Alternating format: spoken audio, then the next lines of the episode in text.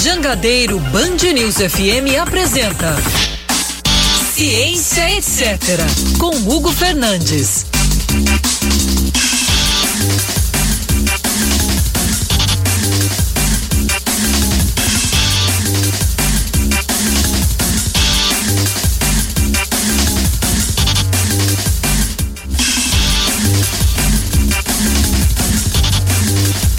Habitantes do mundo científico, eu sou Hugo Fernandes, biólogo, cientista, estou aqui para falar sobre... Estudo investiga a infecção por covid dezenove em animais silvestres do Ceará. Isso mesmo, a detecção do vírus SARS-CoV dois, que é em animais silvestres, né, está sendo investigada nesta primeira etapa, né, uh, principalmente em morcegos aqui no estado do Ceará. O projeto Detecção de Coronavírus em Animais Silvestres é coordenado pelo pesquisador da Fiocruz, Ceará, que hoje está em Portugal.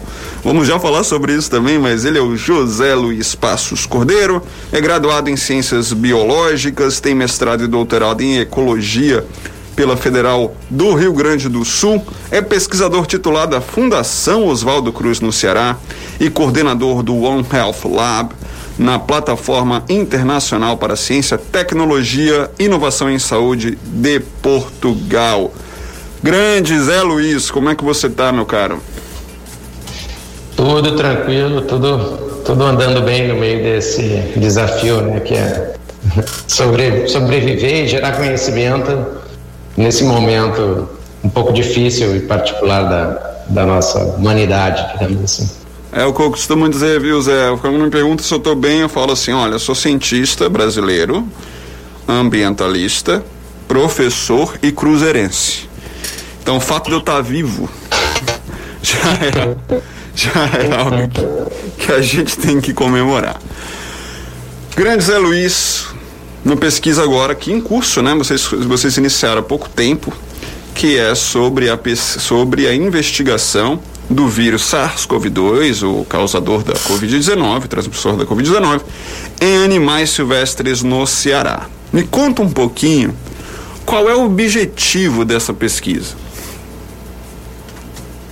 Sim, o motivador de, dessa, dessa iniciativa, né, desse projeto, né, apoiado pela FUNCAP, né, é fazer essa detecção de não só do SARS-CoV dois, mas como de outros coronavírus, né, que circulam na nossa fauna silvestre, né, dada a importância dessa relação tanto com o ambiente quanto a, com a diversidade, né, para a vigilância de zoonoses, que como é, é sabido por, pelo menos por grande parte da comunidade científica, né, e que trabalha em saúde, é, setenta e cinco por cento das doenças que é, causam agravos em humanos são advindas, né, vêm da nossa biodiversidade, tem relação, são das chamadas zoonoses, né? Portanto, essa, essa vigilância é fundamental que se faça não só nos humanos, mas como no ambiente e na nossa fauna. O que se sabe hoje da presença do SARS-CoV dois em animais de um modo geral? Já se tem algumas informações, né, Hugo, com relação à circulação do SARS-CoV dois em animais domésticos, né, isso assim, é a primeira linha, né, de contaminação, da, de infecção pelo SARS-CoV dois. Em animais silvestres, né, não domésticos, portanto, ainda não se tem um panorama eh, mais detalhado dessa infecção, portanto, esse... Essa investigação é extremamente importante para a gente entender como está a circulação do vírus, não só mais em humanos, né, mas, e nos seus animais domésticos, mas também na fauna. E aproveitar, né, toda essa estrutura que existe para acessar a biodiversidade, que é, no caso, esse é um projeto em cooperação com o Museu de História Natural do Ceará, da Universidade do Estado do Ceará, que é a detentora, né, da responsabilidade, como de outros museus, de zelar pelo patrimônio natural, diretamente relacionado à biodiversidade, e assim aproveitar todo esse esforço para já fazer vigilância, né, associar mais um, criar uma mais-valia, né, para esses trabalhos tão importantes que são acessar a biodiversidade, conhecer e tentar entender como, como acontece, né, essa, o, as relações humanas com o ambiente, com a fauna que nos cerca, né. Porque, por exemplo, do, como tu falaste, a gente começou o estudo com morcegos, né? E morcegos são animais que têm uma relação muito próxima aí com a origem do SARS-CoV dois e outros vírus da família coronavírus e com outros vírus que têm, inclusive, letalidades maiores, né? E mortalidades maiores do que o SARS-CoV dois. E são animais que convivem muito com a gente e às vezes a gente não se dá uh, conta disso, né? E da importância que eles têm também para a manutenção da saúde dos ecossistemas. As pessoas que estão em casa, por exemplo, e que, e que muitos, né, têm animais, e que não só domésticos, mas de alguma forma entram em contato com animais silvestres também. Existe algum tipo de preocupação nessa via de contaminação de lá para cá, por exemplo, né? Esses, isso é uma coisa, uma dúvida muito comum. Nós sabemos que é, há casos de infecção, mas me parecem raros, né, em animais domésticos. Mas há, por exemplo, uma Sim. via de, de contaminação de lá para cá? Isso, essa, essa via ainda, no caso do SARS-CoV dois, acredito que não tenha sido bem desenhada ainda, e porque é tudo muito recente, né? Uhum. Mas sempre há um risco, uh, por, eu acho que a gente tem que pensar muito em cima da origem dessa, da emergência, né, de, de, dessas doenças, né? Como, como se dá esse pulo, né, de um vírus que circula na natureza e como ele passa a, a, a, se, a, a se adaptar, digamos assim, num linguajar bem claro e direto, a infectar humanos, né?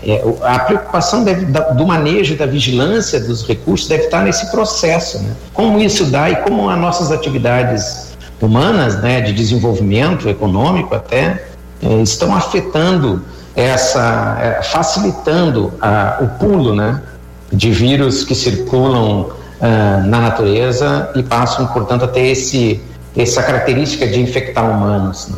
Por isso que essa, esse projeto visa exatamente integrar estudos em ecologia com estudos em saúde, né, em epidemiologia, né, de algumas, no caso, coronavírus. Por que morcegos, né? Por que vocês resolveram trabalhar com morcego? O que a ciência hoje mostra sobre a origem da covid dezenove, né, em termos de animais silvestres? A gente consegue cravar que veio de morcego? Uh, por que que ela é uma hipótese mais forte? E como que você relaciona essa hipótese com o trabalho que vocês estão desenvolvendo agora?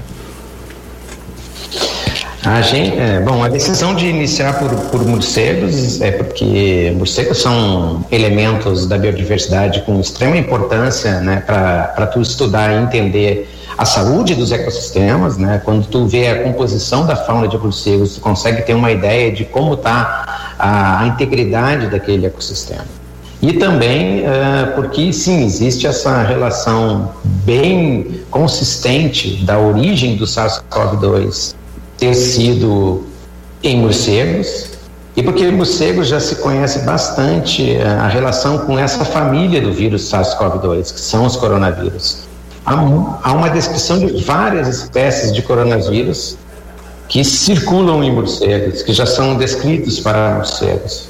Então eles têm essa, essa particularidade em relação a outros organismos, né, da, da fauna.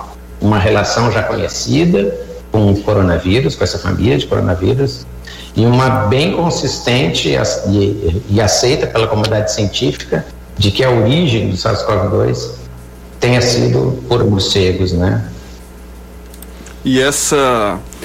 E agora o que vocês estão tentando investigar é se isso está presente em nível de Ceará. Mas há alguma pesquisa, por exemplo, que mostre isso em nível de Brasil? Da relação entre morcegos e o SARS-CoV dois. Isso. Existe uma rede de pesquisadores, né, que, que fazem parte, inclusive, de uma rede genômica, né, que está mapeando as variantes, agora não só mais em humanos, mas também na fauna. E isso tem uma presença fora da Fiocruz, porque a Fiocruz, a instituição que eu sou pesquisador, tem essa particularidade de enxergar a saúde de uma forma holística, né, integrada. Então a gente tem grandes pesquisadores dentro da Fiocruz que trabalham com mamíferos, e a gente conhece vários, né, que são da nossa uh, conjunto de relações acadêmicas até comuns, né, Hugo, e que fazem esse trabalho já há bastante tempo no rastreio de patógenos, né, porque é importante a gente ter o, o grande pulo do gato, né, para a gente até ter essa relativa velocidade para desenvolvimento da vacina para o SARS-CoV dois, é já ter um conhecimento acumulado sobre esses tipos de vírus e sobre outras emergências dele, de vírus similares, né, ao SARS-CoV dois, ao longo de um, de um acompanhamento, né, de uma vigilância. Então, sim, existem outros estudos que são colaborativos a esse, que tanto estão ocorrendo no Brasil quanto fora do Brasil. E, e aqui no Ceará, como que é feito esse estudo? A gente, no caso, que, é, o grupo que está trabalhando é o nosso, né, que é uma rede de pesquisadores é, de laboratórios de virologia do Instituto Oswaldo Cruz, são referências para o estudo do SARS-CoV dois e de outros vírus, tanto vírus ambientais quanto respiratórios. São dois laboratórios que estão aí na linha de frente mapeando variantes, e agora não só, como eu falei, em humanos, mas também de outras espécies, né, de animais, ah, em colaboração com o Museu de História Natural do Ceará, que está todo o suporte local de acesso a, essa, a esse componente da biodiversidade, né? E também temos uma forte assessoria do Museu Nacional do Rio de Janeiro, da Universidade Federal do Rio de Janeiro. Portanto, é bem um modelo mais eficiente de se fazer ciência, né, o que é colaborativo, em rede, a, a aproveitando as expertises, né, as capacidades de várias instituições, e assim a gente tem sobrevivido para fazer ciência no Brasil, né, colaborando, captando recursos de várias fontes. Enfim, estamos com isso enfrentando esse período difícil para a ciência, uh, principalmente da, de como somos tratados pela, pelos órgãos federais, principalmente, porque o governo do Estado do Ceará tem dado muito apoio a isso. E eu friso aqui esse apoio e agradeço esse apoio, né? Porque é, não somos um Estado rico, mas somos um Estado que tem coragem, né, de enfrentar essas, esses desafios, né? E isso é um desafio grande, né? E, Tanto, e essa... De... Não, eu, muito interessante, quando as pesquisas... Principalmente quando essa pesquisa saiu, que teve uma ampla cobertura aqui na mídia, muitas pessoas me procuraram para comentar. E aí eu falo, mas uai, gente, vocês precisam, vocês precisam falar com o pessoal da Fiocruz Ceará. E é impressionante a surpresa das pessoas quando elas perguntam, mas tem Fiocruz no Ceará? Conta pra gente como é essa estrutura, onde ela fica e a que ela serve aqui no Ceará. Que tipos de atividades são feitas aqui na Fiocruz Ceará? A Fiocruz Ceará é uma, é uma... É bom, ela já tem uma história, né, de, eu acho que aproximadamente uns dez anos de idealização e início, né, dessas, das atividades no Ceará. A Fiocruz Ceará é um escritório da Fiocruz, né, é, em vias de virar uma unidade da Fiocruz é, no estado. Ela está presente em Eusébio, né, no, no, num distrito, né, de um polo de inovação em ciência que está sendo construído naquela... naquela região, né? Uh, a Fiocruz é a instituição âncora desse, desse distrito de inovação.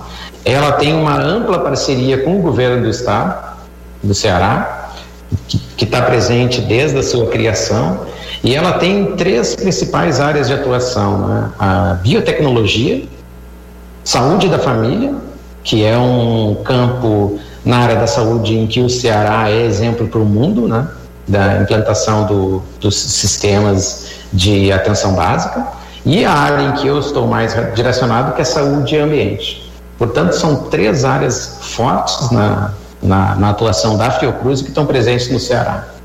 Também temos um, a iniciativa de instalação de uma fábrica, de uma unidade de biomanguinhos para a produção de possíveis vacinas. E também dentro da Fiocruz está a unidade de testagem de coronavírus que foi construída eh, no início da pandemia para fazer essa, esses testes, né? E faz um, um número elevado de testes diários, dez mil testes, sete mil testes diários, funciona vinte e quatro horas, vinte e quatro horas por dia, de segunda a segunda. Então temos lá uma infraestrutura já bem, bem ampla, né, para enfrentar esses desafios. Ou seja, um presente aqui para o estado do Ceará e, sem dúvida, serviços essenciais que pouca gente conhece. Você que está nos ouvindo agora, passa a conhecer e, de repente, né, assim que as coisas estabilizarem, Aposto que deve ter um setor ali também onde, ou então projeto de divulgação, de comunicação com a, com a população. Exatamente, temos uma, um conjunto de pessoas que fazem essa comunicação com a sociedade, né, com a comunidade do entorno e com os interessados em conhecer a instituição, a instituição. Temos uma jornalista que cuida dessa área da, da comunicação. Temos um site, visitem o nosso site, procurem aí Fiocruz Ceará. Nos buscadores de internet vocês vão entrar no nosso site, podem mandar mensagens, tem lá os canais para a gente uh, interagir. E agora você está é, abrindo uma Fiocruz em Portugal, que é um... Você tá, você tá virando aquela... Parece aqueles empresários de franquias, Luiz. Me conta por aí, o que, que, que tá acontecendo? Assim, é, a, a, isso também a Fiocruz Ceará tem um protagonismo interessante nesse desafio, né, que é atravessar o Atlântico e implantar uma plataforma internacional, né, com um país irmão como Portugal, né, que nos acolheu aqui de, de uma forma bastante interessante, né? Então temos um acordo de cooperação com a Universidade de Aveiro, em Portugal, um centro de Portugal, né, que a, abriga um escritório, né, essa plataforma internacional para ciência, tecnologia, inovação e saúde, no seu parque de ciência e inovação. Portanto, tem essa, essa mote, né, esse motivador de fazer inovação em saúde, aproximar o conhecimento científico, acadêmico, Da, da, de produtos e serviços para os sistemas de saúde, né? Sistema Único de Saúde Brasileiro, Sistema Nacional de Saúde Português, que são muito, muito parecidos, de uma certa forma, na sua missão, né, de atender suas populações de uma forma integral, como é o nosso SUS, e que os dois sistemas, claro, com as suas particularidades, né, tiveram esse grande desafio, né, de enfrentar essa pandemia e dar resposta a isso. Então, estamos aqui com esse desafio, né, de aproximar pesquisadores, iniciativas, transferir tecnologia do, para os dois lados, da, dois lados do Atlântico, enfim, é um desafio e a gente está avançando bastante. Maravilha, conversei com o José Luiz Cordeiro, pesquisador da Fiocruz, coordenador aqui da Fiocruz Ceará, um projeto que tem é, ganhado aí muito espaço e que, inclusive, até vou dar esse... vou fazer essa, essa revelação, tem, tem até alunos do meu laboratório, a Nádia Cavalcante, por exemplo, que está fazendo parte, e eu só fiquei sabendo depois, viu, Zé? Então não tem. Sim, sim. Fiquei muito feliz, então é legal saber que o pessoal está seguindo bons rumos, e agora, né, vamos torcer para que novas pesquisas sejam feitas. Eu quero agradecer imensamente sua participação aqui, viu, Zé Luiz? Conta com a gente sempre para divulgar os resultados da Fiocruz e sucesso em Portugal. Obrigado, um abraço. Obrigado pelo espaço, pela atenção ao projeto, e a gente segue em frente fazendo ciência, isso que é importante, e divulgando. Perfeito. Obrigado, parabéns aí pela, pela iniciativa. Eu que agradeço. Semana que vem a gente está de volta com um novo episódio de Ciência, etcétera. Eu espero vocês aqui na Jangadeiro cento e um vírgula sete Band News F M. Até mais. Você ouviu Ciência, etcétera. Na Jangadeiro Band News F M.